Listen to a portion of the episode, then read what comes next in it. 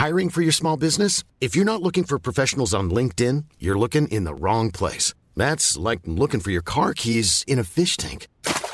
LinkedIn helps you hire professionals you can't find anywhere else, even those who aren't actively searching for a new job but might be open to the perfect role. In a given month, over 70% of LinkedIn users don't even visit other leading job sites. So start looking in the right place. With LinkedIn, you can hire professionals like a professional. Post your free job on linkedin.com slash people today.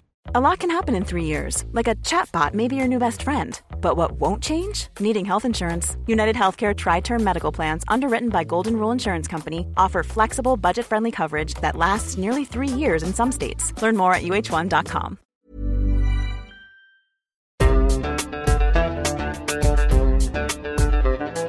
بودكاست صوت مرحبا أنا تالا حلاوة من فريق صوت. تعودنا نلتقي معكم كل يوم اثنين بحلقة جديدة من عيب بموسمه التاسع اللي بيناقش قضايا بتخص العيلة. اليوم وبشكل استثنائي قررنا نشارك معكم حلقة اشتغلنا عليها بداية هاي السنة وكان مفروض ننشرها لاحقا في الأسابيع القادمة.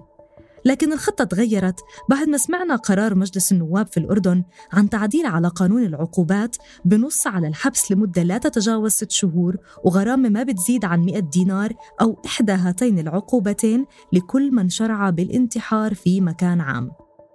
بالحقيقة حرك فينا القرار مشاعر وأسئلة كتيرة وزادت علامات الاستفهام حول واقع الصحة النفسية في عالمنا العربي وكيف بنشوف الانتحار وكيف بنعرفه بالسياق المجتمعي وبنفصله عن العلم. وحتى ممكن نتعامل معه بطريقة مجردة وآلية بدون ما نفكر بالإنسان والحمل الثقيل اللي حامله اللي خلاه يوصل للانتحار أو مجرد المحاولة. وقت إنتاج الحلقة ما كان صاير هذا التعديل على القانون في الأردن لكن ومع ذلك يبدو همومنا في الوطن العربي بتتقاطع بكتير محلات. عشان هيك حاولنا ننقلها بهاي الحلقة مع المنتجة كريستينا كاغدو. تمضي الثواني كوحدة زمن سريعة عادية بالنسبة لملايين البشر. لكن هناك بشرا آخرين تمضي عليهم ثوان ثقال لا يتحملون وطأتها فيضعون بأيديهم نهاية لبقائهم على قيد الحياة. أن ينتحر شخص كل 40 ثانية في العالم ماذا يعني هذا الرقم؟ صورة شاب يتدلى على غصن شجرة مشنوقا. تخيل انت ممكن تكون قلت له إيه؟ فكرة انك تعامل الناس كعبيد. إحنا مش عبيد. نقل حالة الانتحار لمستوى آخر في ثمانينيات القرن الماضي. الابتزاز الإلكتروني بالصور هو آخر أسباب الانتحار الأخيرة. ولكنها انتحرت وقبل ذلك تركت رسالة مؤثرة اهتزت لها المواقع الإلكترونية.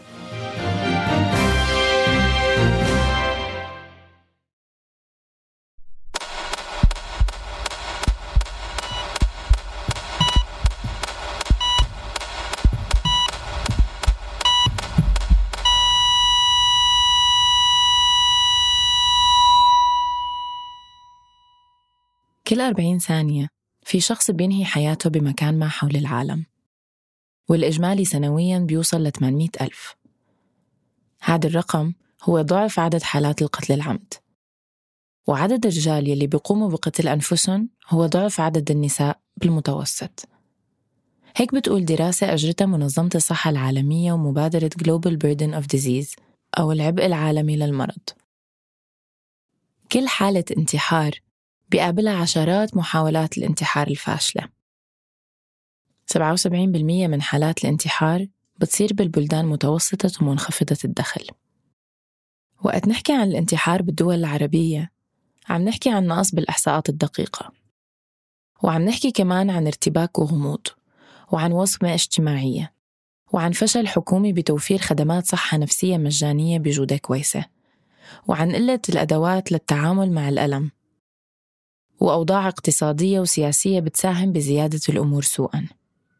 بالإضافة إلى ما سبق، في بعض القوانين والتشريعات غير المنطقية يلي ممكن توصل لحد تجريم محاولة الانتحار ببعض الدول.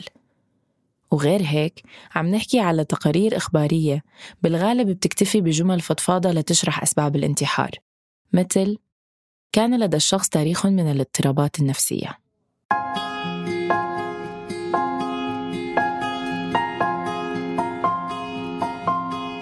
كريستينا وبهالحلقة الخاصة من عيب عم أتساءل ليش في ناس بيقرروا يقتلوا أنفسهم؟ ومين المسؤول عن فعل الانتحار؟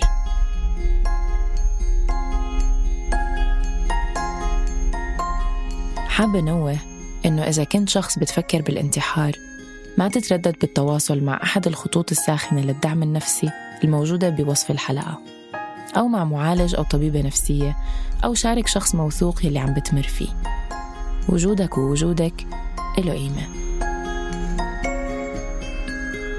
تنويه تاني مضمون الحلقة ممكن يكون تقيل نفسيا على بعض المستمعين والمستمعات وبيحتوي على وصف لمشاهد عنيفة.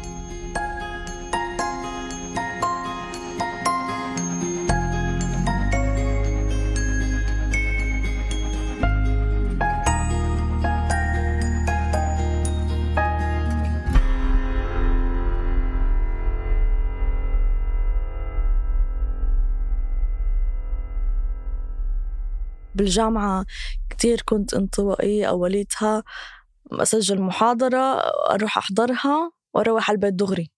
وأضلني قاعدة بغرفتي بس مثلا بحضر آه، أشياء آه، بعمل make up بعمل هيك أشياء إنه خاصة فيي. حتى بالبيت يعني كتير كنت كتير انطوائية كمان إنه كلهم قاعدين مع بعض. وأنا هيك لحالي بغرفتي عم بعمل إيش أنا بدي برسم بلون بعمل أي شيء بدي إياه. هاد صوت تاليا. صبية عشرينية عايشة بإحدى العواصم العربية. رحلتها بالتعرف على نفسها بدت بالجامعة وقت سافرت لتعمل تبادل طلابي بإحدى الدول الأوروبية. واكتشفت خلاله إنه العالم كتير واسع ومتنوع وإنه ما عندها الأدوات لتتعرف عليه وتسمح لحالها تستكشفه. ما كانت شخصيتي هاي يعني, يعني هاي كانت شخصيتي بس هاي مو أنا. يعني هذا زي زي إشي كان لازم أعمله مشان أخلي عائلتي تكون مبسوطة مني. يعني أنا البنت المثالية يلي بتجيب علامات كاملة يلي ما بتحكي مع شباب يلي ما بتطلع من البيت بعد الجامعة. فكنت ممثلة هذا الدور لحديت ما إجا وقت التبادل الطلابي. بس المشكلة إني لما طلعت كنت شخصيتي هاي الشخصية اللي أنا بالجامعة أنا انطوائية ما عم بحكي مع حدا ما عندي صحبات. فأنا طلعت على بلد جديد عماله ما عم بعرف أحكي مع الناس. يعني عم بستحي عم بعزموني على أشياء ما بروح. أه بعملوا زي هيك حفلات وأشياء ما بروح. أنا خايفة أنا مش متعودة أحكي معهم. أول أشهر بالبلد الجديد كانوا صعبين كتير على تاليا. وكأنها حابسة حالها بعلبة وبتتفرج على العالم الأوسع من فتحة صغيرة بعيون مغبشة. لحد ما إجا اليوم يلي تحرك فيه شي جواها والصوت اللي بيشجعها تستكشف حالها بسياق اجتماعي جديد. صار براسها أعلى من وشوشات المخاوف والقلق من المجهول. بلشت أحس بمشا... بأشياء جديدة. هناك بوقتها حسيت إنه أنا هلأ بهاي اللحظة عم بيكون عندي حرية كاملة متحملة مسؤولية حالي. وقادرة أتحمل مسؤولية حالي. وبنفس الوقت عم بكون اجتماعية لأول مرة من زمان. خلال تجربتها الكثيفة بالسفر شعرت تاليا لأول مرة بكيانها وبقدرتها على اتخاذ قرارات بتخصها وبلذة الحرية يلي بتهديها القدرة على تحمل المسؤولية. كانت مداركها عم تتوسع قدامها وعم تعطيها دفعة للتفكير والتخطيط لمستقبلها وحياتها بس ترجع على بلدها الأم. بس للأسف الواقع اللي كان عم ينتظرها كان أضيق بكتير. أه لما رجعت على البلد حسيت آه، حالي إني كل الحرية اللي كنت مخديتها خلص يعني راحت. هلأ الأشياء اللي سلبت مني هاي الحرية اللي هي أول إشي المجتمع اللي ما كان متقبل إنه أكون متحملة مسؤولية حالي أكون عندي هاي الحرية وأكيد طبعا الجزء الثاني اللي هو أهلي اللي بطلعوا إنه أنت تغيرتي من لما رجعتي ليه هيك صايرة؟ فبحكي لهم آه بالضبط اكتشفت حالي واكتشفت إني أنا إنسانة عندي مشاعر وأنا إنسانة بحب أكون مبسوطة وأنا إنسانة بحب أحكي مع الناس. فهم شوية زي انصدموا ضلهم لحديت اليوم أهلي بيحكوا لي إنه بعد ما أنت رجعتي من السويد تغيرتي. وأنا ما بعرف ليه بيحكوا كأنه إشي سلبي. بلشوا يعلقوا على أشياء يعني بتعرفك بتبلش الإشي كتير إشي صغير إنه مثلا ما تتاخر كتير أوكي ماشي بعدين المرة الجاية بتصير لا على الثمانية بتكوني بالبيت. المرة الجاية بتصير لا مع مين أنت طالعة؟ وين طالعة؟ وليش طالعة؟ وليه عم تطلعي كل يوم. طب ما أنا بدي أكون اجتماعية بدي أكون حياتي. أنا رح أطلع من الجامعة بدي يكون عندي برضه حياة بعديها. يكون عندي صحبات يكون عندي معارف. فهم كانوا عم بيعملوا زي حاجز بين بيني وبين هاي الأشياء اللي أنا بدي أوصل لها. شوي شوي تحت ضغط أهلها والمجتمع المحيط حست تاليا إنها ما عم تقدر تقرر أو تتحكم بأبسط تفاصيل حياتها. وهالشي كان عم يخلق عندها شعور بالانكسار والضعف والانسلاخ وكأنها عم تعيش حياة حدا تاني مش حياتها هي.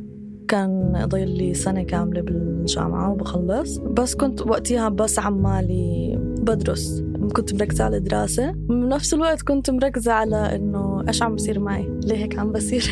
إنه ليه عم بحس هيك مشاعر ما عمري حسيتها من قبل زي الضياع آه، حزن مش طبيعي يعني مش حزن إنه مثلا عم بحضر فيلم وبحزن عليه لا هيك إشي من من جوا هيك بصحى متضايقة حزينة ما ببقى عارفة شو السبب.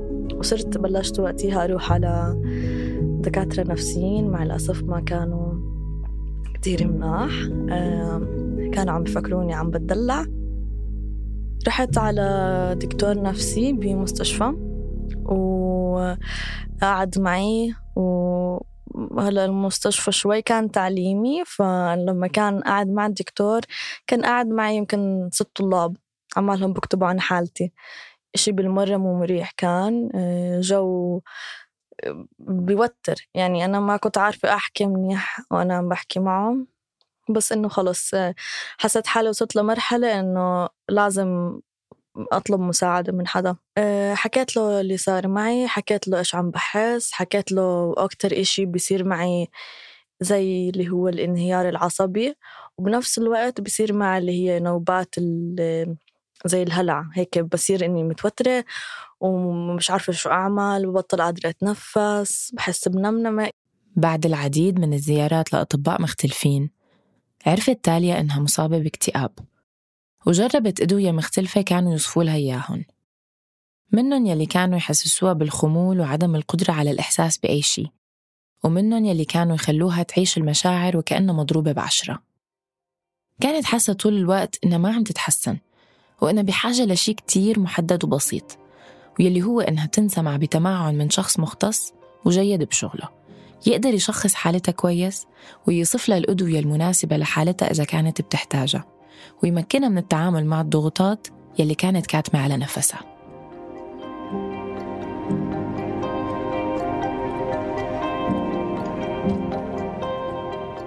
بعد ما خلصت جامعة طلعت تاليا من العالم الصغير يلي كانت متأقلمة معه على العالم الأوسع وبلشت تشتغل وتحتك بناس مختلفين.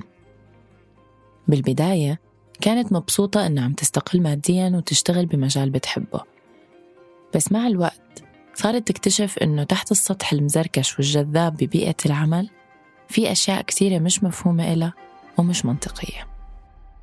انصدمت شوي من بيئة العمل إنه ما كنت متوقعة هيك الناس. كان مديري بهديك اللحظة عنده إنه مين أنا اللي لسه هلأ متخرجة جاي أحكي له مثلا أفكار وأشياء ممكن نعملها. إنه مين أنا يعني؟ أنا لازم أطبق مش لازم أفكر. فهناك بلشت تصير زي صدمات صدمات صدمات من المجتمع من الحياة الواقعية. آه واحد من الأشخاص اللي معنا يلي كان مسؤول عن البرامج المسؤولة عن تقوية المرأة ودعمها و... وهو كان ضد المرأة. فهو ما كان يحبني بالمرة لأنه أنا دائما إلي رأي. فهو ما كان يحب هاي الشخصية بالمرة يعني.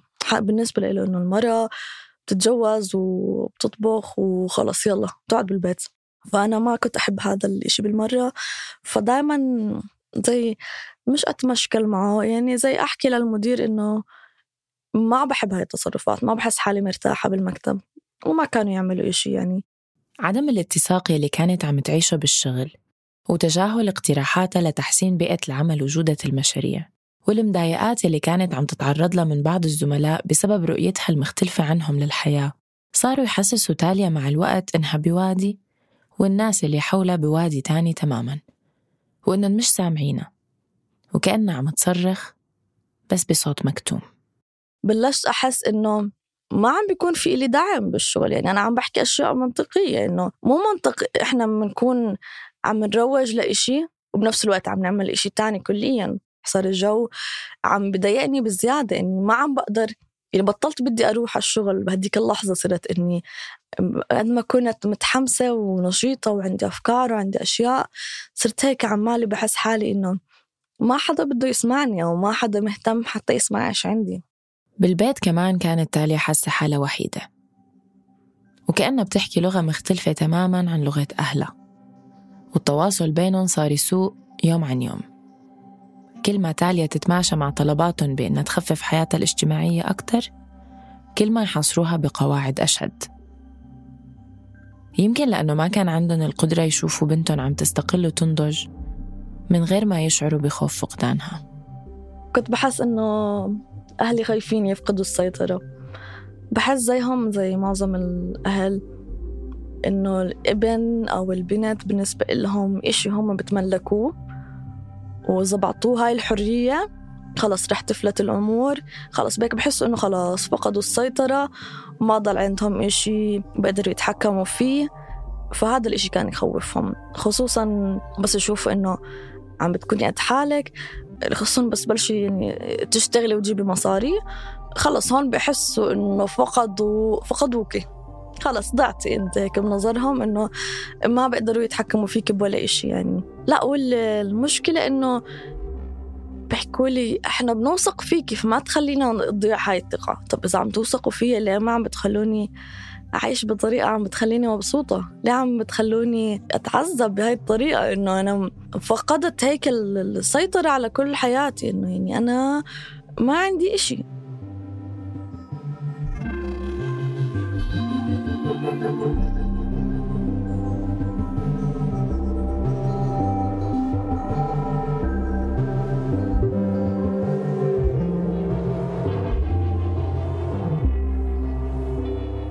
تاليا كانت عم تغلي بطنجرة ضغط وما كان في حدا قادر ينفسها قبل ما تنفجر غير صديقاتها يلي أهلها كانوا مصرين يتحكموا بعلاقتها معهم. لهيك كان محتمل إنها تنفجر بأي لحظة. وفعلا بيوم من الأيام وصل مستوى الغليان للحد تخانقت تاليا مع مديرها وقررت إنها تضل مع صديقاتها بعد الشغل للوقت يلي هي بتقرره. كنت هيك واقفة وقاعدة عم بحكي للمدير إنه كيف تتوقع مني أشتغل على المساواة وأنت ما عندك مساواة؟ خلص كنت مش قادرة أستحمل إنه كتير كان عم بيصير أشياء وحسيته ما عم ما عم بنتبه هو إيش عم بيصير. فخلص كنت مطاشة بالشغل طاشة كبيرة وطالعة مع صحباتي عم بشرب شاي مبسوطة وبدي أروق وبدي أفشلهم خلقي أحكي لهم شو اللي صار معي. وبترن علي ماما وينك؟ بقولها لسه مع صحباتي. طب يلا روحي. بقولها ما بدي أروح هلأ. بعد العديد من المكالمات والمناكفات على التليفون رجعت تاليا على البيت. ظاهريا المواقف اللي صارت مع تاليا بهداك اليوم بتشبه مواقف بتصير مع ناس كتير. الفرق يمكن إنه بالنسبة إلها هدول كانوا الأشياء اللي أسمت لها ظهرها خاصة إنه عيلتها قرروا بعد هداك المساء إنه يحكموا إغلاق الصندوق يلي كانوا عم يحاولوا يحشروها فيه من وقت ما رجعت من السفر. صحيت يوم الجمعة. هذا هو اليوم المشؤوم. لسه صاحية من النوم رايحة أعمل إشي أشربه. ولا بيحكوا لي تفضلي اقعدي فأنا أيوة إيش في؟ تفضلوا. قعدت هيك عندك بابا أخوي وأمي قاعدين. بيحكوا لي هاي القوانين الجديدة. ممنوع تطلعي برا البيت إلا على شغلك.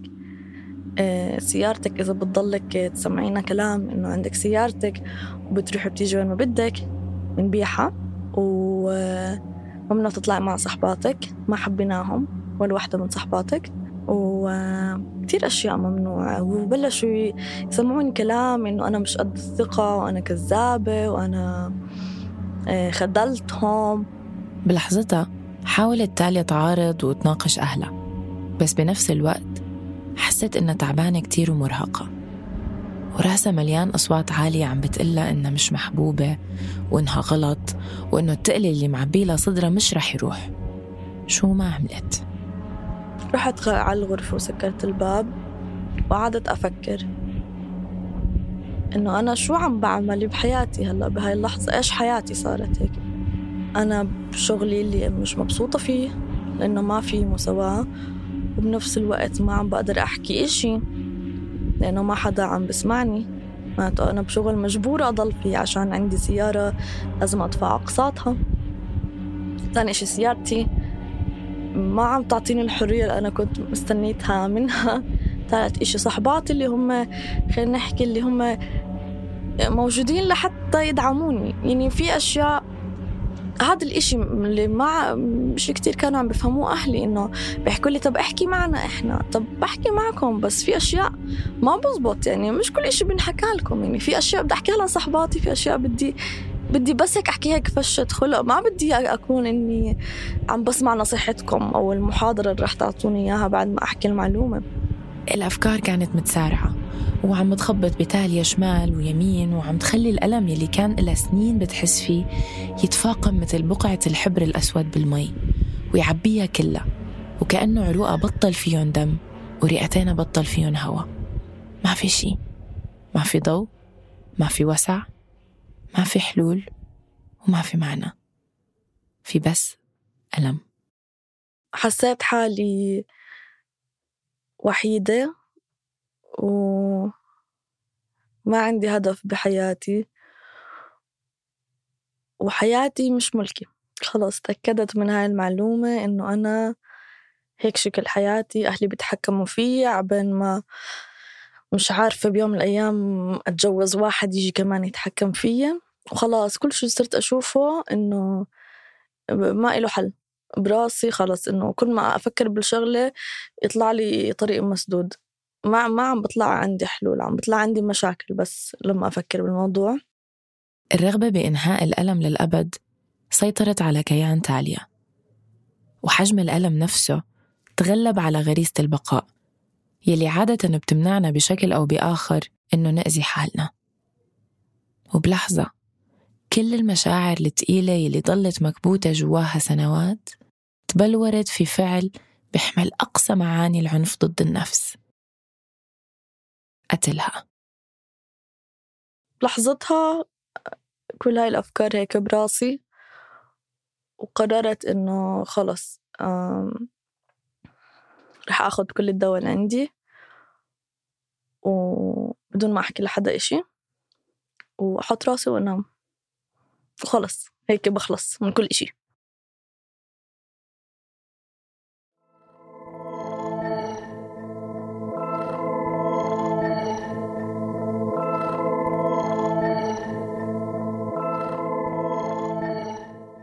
تاليا نجت يومها من الانتحار. لأن أهلها إسعافوها على المستشفى يلي ضلت فيها يوم قبل ما ترجع على البيت. وقت رجعت كانت الحاضرة الغايبة. ما بتفرق بين الليل والنهار وعندها رغبة شديدة بالعزلة والنوم. أهلها كانوا كتير خايفين عليها. وما كان عندهم الأدوات ليتعاملوا لا مع الخوف اللي متملكهم إنه تاليا تحاول الانتحار مرة تانية ولا مع تاليا نفسها. يلي كانت عم تمر بتجارب صعبة وبحاجة لمساندة واعية من محيطها.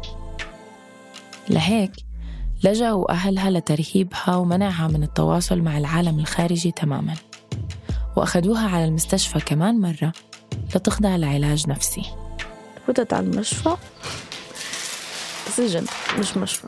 كله هيك حديد بكل مكان وقفول بكل مكان. عم بفهم إنه أوكي بدهم يحموا الناس بس مش بهاي الطريقة. يعني ما بعرف كيف بتخيل إنه واحد مكتئب رح يصير أحسن إذا بضل هناك. ما كان في تشخيص واضح و... وما كان حدا عم بجاوب على أسئلتي لأني مش أنا اللي عم بسأل أنا بس هيك عم بروح زي اللعبة مع أهلي هم بقعدوا يحكوا أنا بس هيك قاعدة معهم. ما عم ما عم بخلوني أحكي.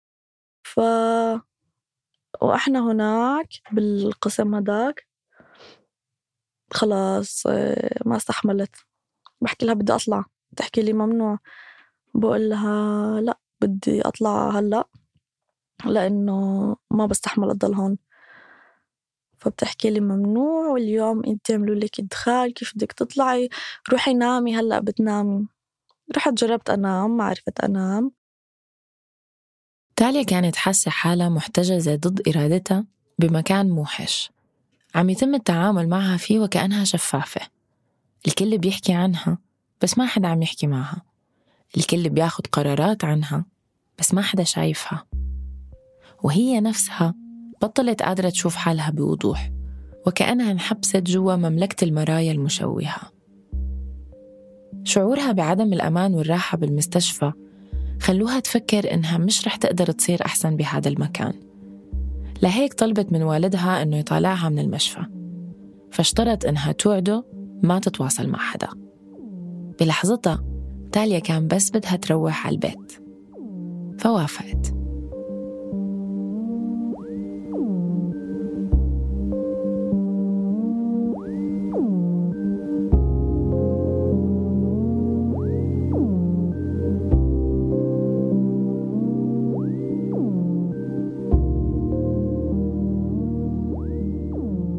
ريف رومانوس المعالجة النفسية اللي رح تسمعوها بعد شوي.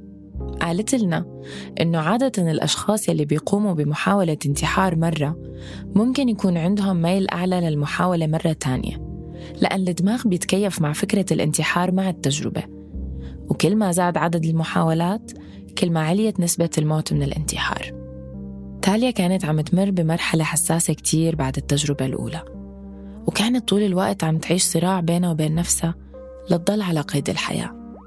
وحاولت تحصل على مساعدة مختصة لتتعلم كيف تتعامل مع المواقف يلي بحركوا فيها الرغبة بالهروب من العالم. لما تجربي تاخدي خطوة إنه بدك تنتحري تتحولي من إنه هاي فكرة كتير مخيفة ل... لإنه هذا إيش ممكن ينعمل وهذا إشي كتير بخوف. إنه جسمك ومخك بصير عنده يفكر إنه أنا بقدر أخذ هاي الخطوة ليه ما أخذها؟ ليه ما أعملها؟ بهداك الفترة يمكن رحت على أكثر من خمسة دكاترة نفسيين. ما ما ما كان في اللي هو ثيرابي يعني ما كان في حدا أحكي معه. كلهم بدهم يعطوني أدوية. طب أنا ما بدي أدوية أنا بدي أحكي بدي أحكي إنه أنا أنا خايفة أنا مش مرتاحة أنا مش مبسوطة. أنا عملت إشي بدي أحكي عنه بديش أعمله مرة تانية. التجربة مخيفة إنه يعني أنا أوصل لهاي المرحلة من الأفكار السوداوية إشي كتير بخوف. بهديك الفترة تعرفت تاليا على زوجها الحالي وقصة الحب اللي عاشتها فيقت فيها الرغبة بالحياة لأول مرة من فترة كتير طويلة. بس هذا التحسن كان مؤقت لأنها ما حصلت بوقتها على الدعم والعلاج النفسي اللي كانت بأمس الحاجة إلهم لهيك على المدى الطويل رجعت انتكست. وعند أي مشكلة كانت تواجهها كانت تشعر إنها بدها تروح على عالم تاني بعيد عن الواقع الضاغط يلي ما عم تقدر تتعامل معه. وبيوم من الأيام حاولت تنتحر مرة تانية.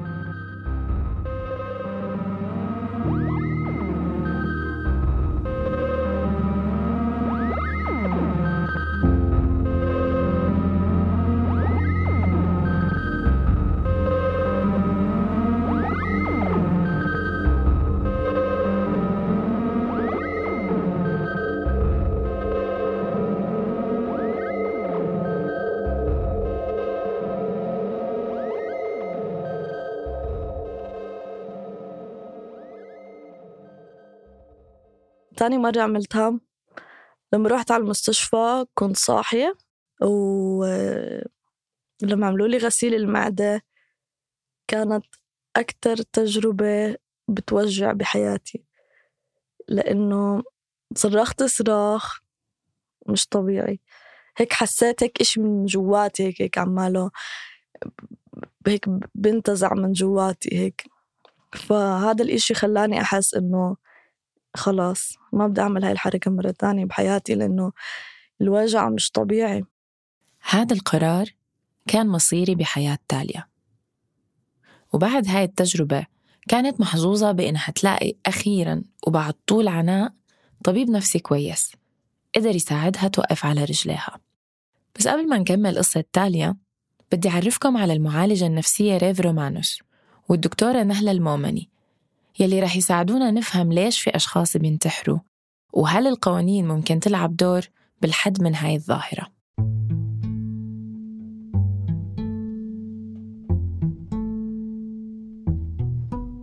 ريف مشرفة على خط الحياة الخط الوطني للدعم النفسي والوقاية من الانتحار بمنظمة إمبريس اللبنانية. وخلال نقاشنا تحضيرا للحلقة خبرتني إنه الأسباب الذاتية يلي بتخلي الشخص يحاول ينتحر كتيرة منها الأمراض والاضطرابات النفسية المشخصة أو غير المشخصة مثل الاكتئاب والذهان واضطراب الشخصية الحدية وغيرهم. بالإضافة لهيك في عوامل كتيرة بتلعب دور بتضخيم الرغبة بالانتحار ومنها الشعور بعدم الانتماء أو الاغتراب أو الانسلاخ عن المحيط. حسب الدراسات بتبين إنه في عاملين كمان معلقين بشكل آه correlated مع الانتحار اللي هن feeling of belongingness و feeling of burdenness. feeling of belongingness كل ما أحس إنه أنا بنتمي لمجتمع حيلا شيء لجروب ل حيلا كل ما يخف عندي آه شعور إنه بدي أنهي حياتي. وكل ما أحس بتقل على مجتمعي إنه أنا تقيل أنا عبء على عائلتي كل ما معقول يكون آه شعور الانتحار آه للشعور بالانتماء آه اللي آه منفكر نحن إنه كتير موجود بالبلاد العربية لأن بهمنا العائله وإلى ما هنالك. بس كمان مش كتير موجود بقى لأنه آه ما كتير في قبول للآخر باختلافه. واللي الآخر وقت يكون مختلف عني بحسسه ما بعرف ليه آه بحس إنه بحق لي إني حسسه أو أحكم عليه أو انفيه ببلده بكون عم بنفيه أو عم بحطه بخانة معينة. آه وهذا الشيء أكيد بيأثر على آه نفسيته. الحديث عن الانتحار بشكل عام بخوف وبلبك. وبكتير من الحالات وقت حدا يقول إنه عم فكر ينتحر لساننا بينعقد ومنبطل نعرف شو نحكي وكيف نتصرف. أو ممكن أصلا نعتبر إنه الشخص عم يمزح ومنه جدي بطرحه لهاي الفكرة. بس بالغالب الشخص اللي عم يحكي بهيك موضوع بيكون عم يطلب مساعدة بطريقة غير مباشرة. شو ممكن نحكي معه لنساعده يطلع من المكان المظلم اللي هو فيه أو على الأقل ما نأزمه أكتر؟ أول شيء وأهم شيء ما نستهتر بالموضوع وما نقول للشخص مشي حالك هو الأفكار أو عم يتغنى شو الأشياء اللي بنسمعهم ولا حدا بيقول بدي أقتل حالي بيكون عم يتغنى. يعني في شيء في شيء كبير بغض النظر نحن كيف عم نشوفه. فما ناخده على استهتار ناخده على محمل الجد نجرب نسأله عن الموضوع. هل أنت مفكر تقتل حالك؟ أي متى مفكر تقتل حالك. هل عندك النية أنك تقتل حالك؟ لأن أوقات بيكون عندنا أفكار انتحارية. مش يعني الأفكار بايخة. إذا حدا قالنا عم فكر اقتل حالي ما عليه لا بدنا نسأل. لهيك نحن بنقول شعارنا الحكي بيطول العمر لأنه الحكي عن جد بيريح ومعقولة يخلص حياة. فبنسأل عن كل هول. إذا قلنا إنه إنه آه هي فكرة منجرب نشوف إذا عم بشوف طبيب نفسي إذا عم بشوف معالج نفسي إذا مفكر بالموضوع.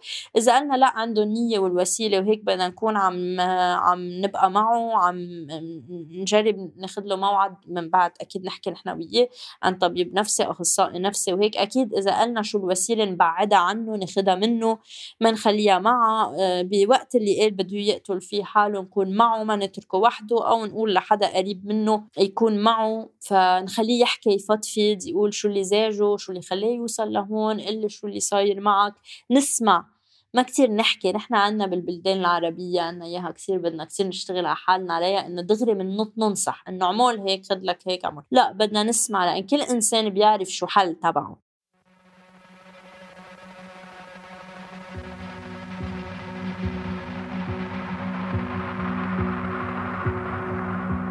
إقصاء الآخر المختلف. وعدم السماح له إنه يعيش حياته براحة وإنه يشعر بإنه مقبول ووجوده مرحب فيه. هم مجرد عاملين اجتماعيين بيعملوا تأثير على ظاهرة الانتحار من بين كتير عوامل سياسية واقتصادية واجتماعية أخرى.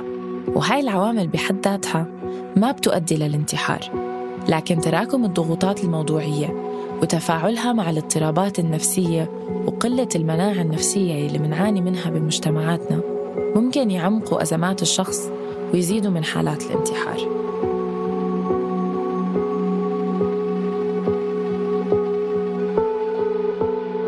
ما لازم نبيخ الأمور إنه الشخص انتحر لأنه عنده مرض نفسي. ما فينا نشيل الشخص من بيئته مجتمعه إلى ما هنالك.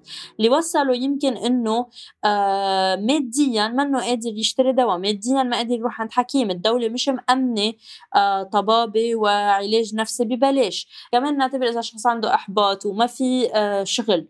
وما في يظهر من البيت لأن ما معه مصاري وما في يعمل إشياء بحبها ليقدر يوقف على إجري. أكيد رح تأثر على نفسيته. فالعامل الاقتصادي بيأثر بطريقة غير مباشرة على نفسيتنا وبالتالي على على يمكن بطريقة غير مباشرة على الانتحار. في أوقات كمان إشياء مجتمعية يعني إذا بالمجتمع عندي عيب إني أروح أطلب مساعدة من طبيب نفسي أو معالج نفسي أو اخذ دواء لمرض النفسي يمكن هذا الشيء يمنعني روح. آه، اشياء عشتها انعمل دراسات إنه كل ما نعيش إشياء صعوبات وصدمات بصغرنا كل ما معقول نكون عنا آه، يعلى نسبة الانتحار.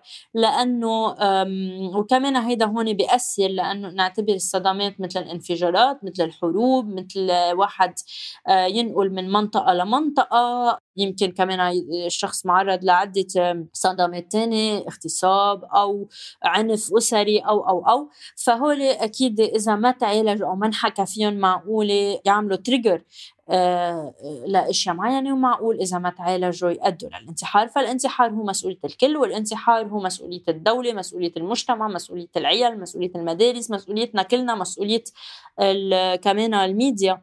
إنه ما يبيخوا هالأمور وينحكى فيها ونوقف عليها ونحكي فيها لنوعي أكثر المجتمع.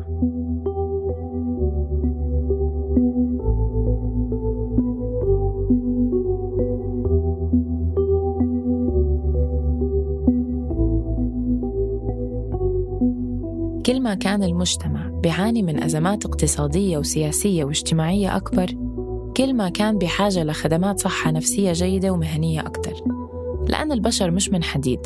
وقد ما كنا منحاول نضل واقفين منطقي ننكسر تحت الضغط والأذى المستمر. لكن للأسف الواقع والمنطق مش دايما بيكونوا ماشيين بنفس الطريق. ريف بتشوف إنه المنظومة العامة صديقة للحياة يعني العوامل الاجتماعية والاقتصادية والسياسية يلي بتنظم حيواتنا بشكل صحي وسليم. هي منظومة بتعتبر صحة الأشخاص النفسية محور أساسي بسياساتها ونظمها على كل الأصعدة. وعلى الطريق نحو هيك منظومة. مهم كتير الحكومات تشتغل على نظام صحة نفسية جيد لجميع المواطنين والمواطنات. سألت ريف كيف بده يكون شكله؟ أه ليكون أه يكون برنامج كامل وشامل وجودته منيحة للرعاية الصحية. أه بدنا نبلش يكون موجود ومتوفر بكل البلد من شماله لجنوبه مش بس بمناطق معينة. أولا. بده يكون ببلاش ما واحد ما يدفع مصاري ليشوف طبيب نفسي أو معالج نفسي آه بده يكون الدواء متوفر وببلاش مثله مثل دواء القلب ودواء السرطان إلى ما هنالك. مش لأن ما بقدر شوف المرض يعني مش موجود مش لأن مش قادرة أشوف شخص آه إجره ما عنده إجر ما فينا أقول له مشي كمان الشخص اللي عامل أحباط ما فينا أقول له قوم ظهر لأن مش قادر مش عم يتغنش مش قادر. مثل شخص ما عنده آه، إجر. بده يكون في توعية على الصعيد ال national على صعيد البلد كله إن كان بالميديا وإن كان بالمدارس وإن كان بال PHCs بالمستوصفات. بده يكون أكيد في تنظيم مهن. يعني مش كل شخص يعمل معالج نفسي بده يكون في عامل دورات ومقدم أوراقه على الدولة إلى ما هنالك ليكون الجودة كويسة. مش إنه كل شخص خل عمل سنتين ثلاثة يفتح عيادة.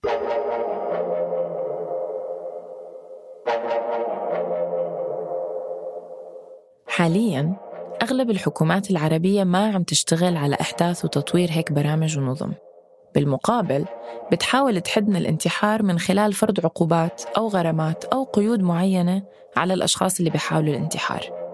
الدكتورة نهلة المؤمني الخبيرة في مجال حقوق الإنسان حكت لنا أكثر عن كيفية تعامل القانون في بلدان مختلفة مع فعل الانتحار. ممكن إحنا نقسم آه، يعني الدول العربية لقسمين في هذا الإطار، القسم الأول هي الدول اللي آه، جرمت محاولة الانتحار، آه، دول قليلة إلى حد ما. هي يعني بتتمثل هاي الدول في السودان وعمان وقطر. هذه الدول جرمت محاولة الانتحار ولكنها آه، خلينا نحكي جرمتها في إطار العقوبة لم تكن كبيرة وكان في عندنا تخيير ما بين الحبس وما بين الغرامة. فالحبس تراوح الحبس بين هاي الدول لحد الحد الأقصى ست شهور أو سنة أو الغرامة. يعني وضعت عملية التخيير فإما القاضي يحكم بالغرامة أو يحكم بالحبس أو يحكم بكلا العقوبتين حسب آه، واقع الحال. والقسم الآخر هي الدول اللي آه، لم تجرم محاولة الانتحار ولكن جرمت التحريض عليه. جرمت أي شخص آه، حرض أو ساعد الشخص على الانتحار. نذكر من هاي الدول الأردن أيضا سوريا العراق والكويت. الأردن جرمت محاولة الانتحار في قانون العقوبات العسكري فقط. يعني إذا كان من قام سيقوم بالانتحار هو شخص عسكري حاول وفشل فبتكون هناك عقوبة عليه. يعني تصل إلى ثلاث سنوات. مؤخرا صار في نقاش كبير على وسائل التواصل الاجتماعي خاصة بعد عدة حالات انتحار صارت في مصر عن مشروع قانون جديد بيقترح عقوبات معينة على الأشخاص اللي بيحاولوا ينتحروا. بتوضح الدكتورة نهلة أكثر عن هذا المشروع. المشروع يطرح فكرة الإيداع في مصحة كحد أدنى ثلاثة شهور وكحد أقصى على أن لا تزيد ثلاث سنوات وفي حال التكرار فرض غرامة من 10,000 ل 50,000 جنيه مصري على من يحاول الانتحار. الآن أنا باعتقادي أنه الإيداع في مصحة هو شكل من أشكال العقوبات.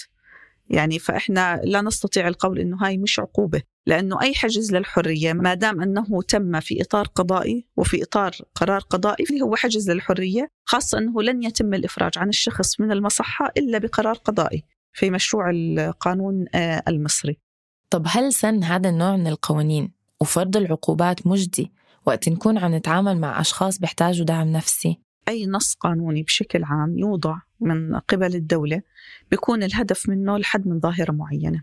كما تعتقد هذه الدولة يعني هي في وجهة نظرها بأنه الوسيلة القانونية آه، ستكون رادعة في هذه الحالة. السؤال الآخر هل هو الشخص هذا فعلا مجرم؟ يعني هل إحنا نتعامل مع المجرم أم نتعامل مع ضحية؟ لأنه لا يعقل أن الضحية يتم إيقاع عقوبة عليها. فيعني فيما يتعلق تحديدا بموضوع الانتحار الحقيقة أنه يعني أنا برأيي أنه ليس الوسيلة القانونية هي دائما الوسيلة اللي ستسهم في الحد من بعض الظواهر اللي بتنتشر في المجتمع مثل الانتحار. آه، لأنه الأمر أعمق القانون عادة بيطور المجتمعات ولكن آه، القانون لا يعدل سلوك يعني بمعنى آخر لا لا ينهي مشكلة من جذورها لا يعدل السلوك النفسي المضطرب. بالعكس إذا وضعنا عقوبة وكانت هذه العقوبة أو هذا النص آه، لا يخدم آه، سيكون له نتائج وآثار مضاعفة. خاصة إذا إحنا بنشوف يعني بشكل عام هناك حالات انتحار أيضا في مراكز آه، في السجون يعني في مراكز الإصلاح والتأهيل. أنا بحكي بشكل عام في كل الدول مما يعني بأنه حالة الحجز الحرية هي حالة فيها أيضا ضغط نفسي كبير. فبالتالي تجريم الانتحار لا يأتي يعني نتائجه المأمولة.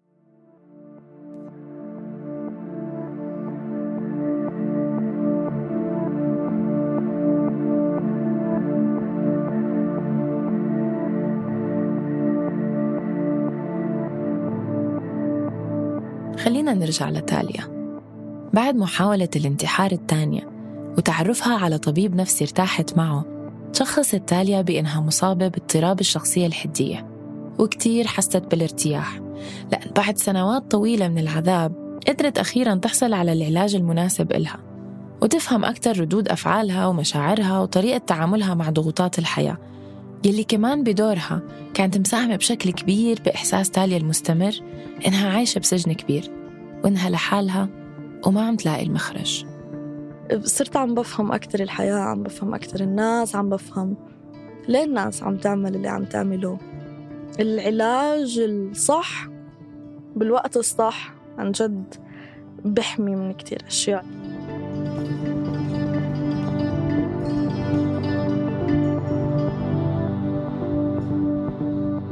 شوي شوي صارت تاليا تحقق توازن أكبر بحياتها وصارت أقرب لنفسها وأوعى بذاتها. بس طبعا ما في علاج سحري وعملية التعافي طويلة والانتكاسات فيها متوقعة. لهيك مرقت تاليا بلحظة أخرى كانت صعبة عليها كتير بس قدرت إنها تنقذ حالها بمساعدة الأدوات يلي كانت عم تكتسبها في رحلة العلاج. صارت معي مشكلة كتير كتير كبيرة وأنا بلحظتها إنه بدي أرجع للحل اللي أنا متعودة عليه.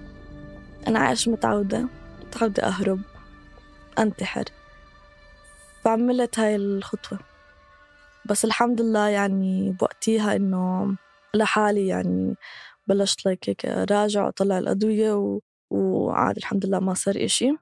لأنه بلشت أفهم أكتر شو اللي عم بيصير إنه مش الحل هذا حل حل أبدي خلينا نحكي لمشكلة مؤقتة. يعني ليه أنا أروح على ال... النهاية اللي هي إنه أنا بديش أكون هون ما بدي أعيش ما بدي حتى أحاول إني أفهم حالي وأفهم الناس وأفهم كل إشي عم بصير حوالي وأروح دغري للحل اللي هو بنظري كان وقتها اللي أسهل بس هلأ عم بقوي شخصيتي لإني أكون المواجهة هي الحل المناسب. بطلت إني أخبي جواتي وأهرب. هلأ صرت أطلب من الناس إنه يسمعوني.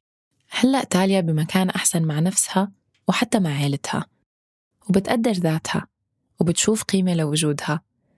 وهالأشياء عم يخلوها تحس إنه حتى لو في كتير أشياء مؤذية بالواقع يلي حولها بتقدر تفهمها وتحط لها حدود.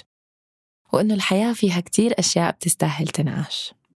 هي هاي لو يكون حواليهم الناس اللي قادرين يدعموهم بحسوا إنه ليه أختفي؟ إنه لسه في كتير موجود بالحياة بقدر أشياء أعملها وكتير ناس بقدر أعرفها وكتير إنجازات بقدر أنجزها وكتير وكتير معي وقت أتعرف على حالي وكتير معي وقت أتعرف على الناس اللي حواليا. إنه ما بعرف ليه إحنا بنخاف نتعرف على حالنا بنخاف إنه نكتشف مين إحنا. إنه بس نعطي شوي فرصة لحالنا نقعد مع حالنا نفكر بالأشياء اللي بنعملها ونعرف مين إحنا. وقتها بنصير نقدر حالنا أكتر وبنصير فاهمين حالنا أكتر. وإلنا قيمة لحالنا عند حالنا لحتى إنه بس أجي أفكر بدي أعمل هاي الخطوة قيمتي عند حالي بتخليني أحكي إنه لا ما بدي أعملها. أنا أنا أقوى من هيك أنا أحسن من هيك أنا عندي حياة لسه قدامي بدي أعيشها.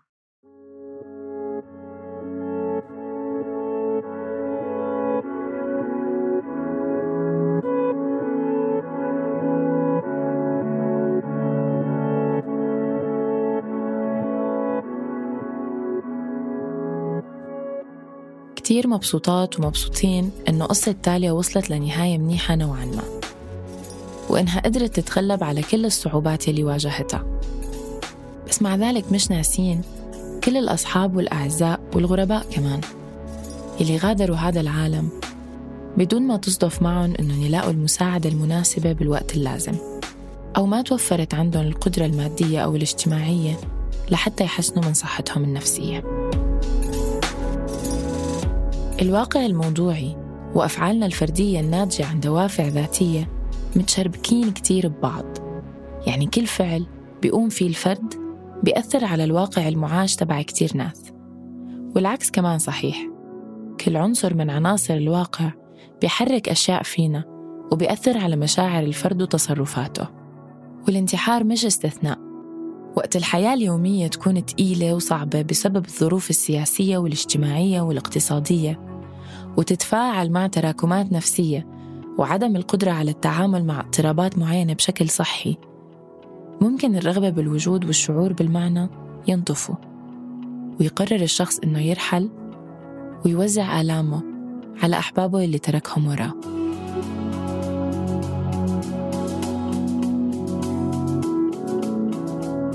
كانت بيقول إنه قلب الإنسان بيرفض يآمن بكون ما له معنى. على أمل إنه نبني مع بعض منظومة بتحوي الكل. وما عاد ينطفي المعنى بقلب عم ينبض.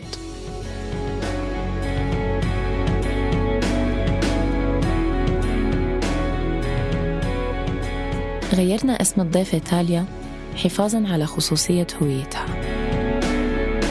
كنت معكم من الإعداد والتقديم كريستينا كغدو. ومن التحرير عمر فارس. ومن المونتاج الصوتي يزن قواس. بودكاست عيب من إنتاج صوت.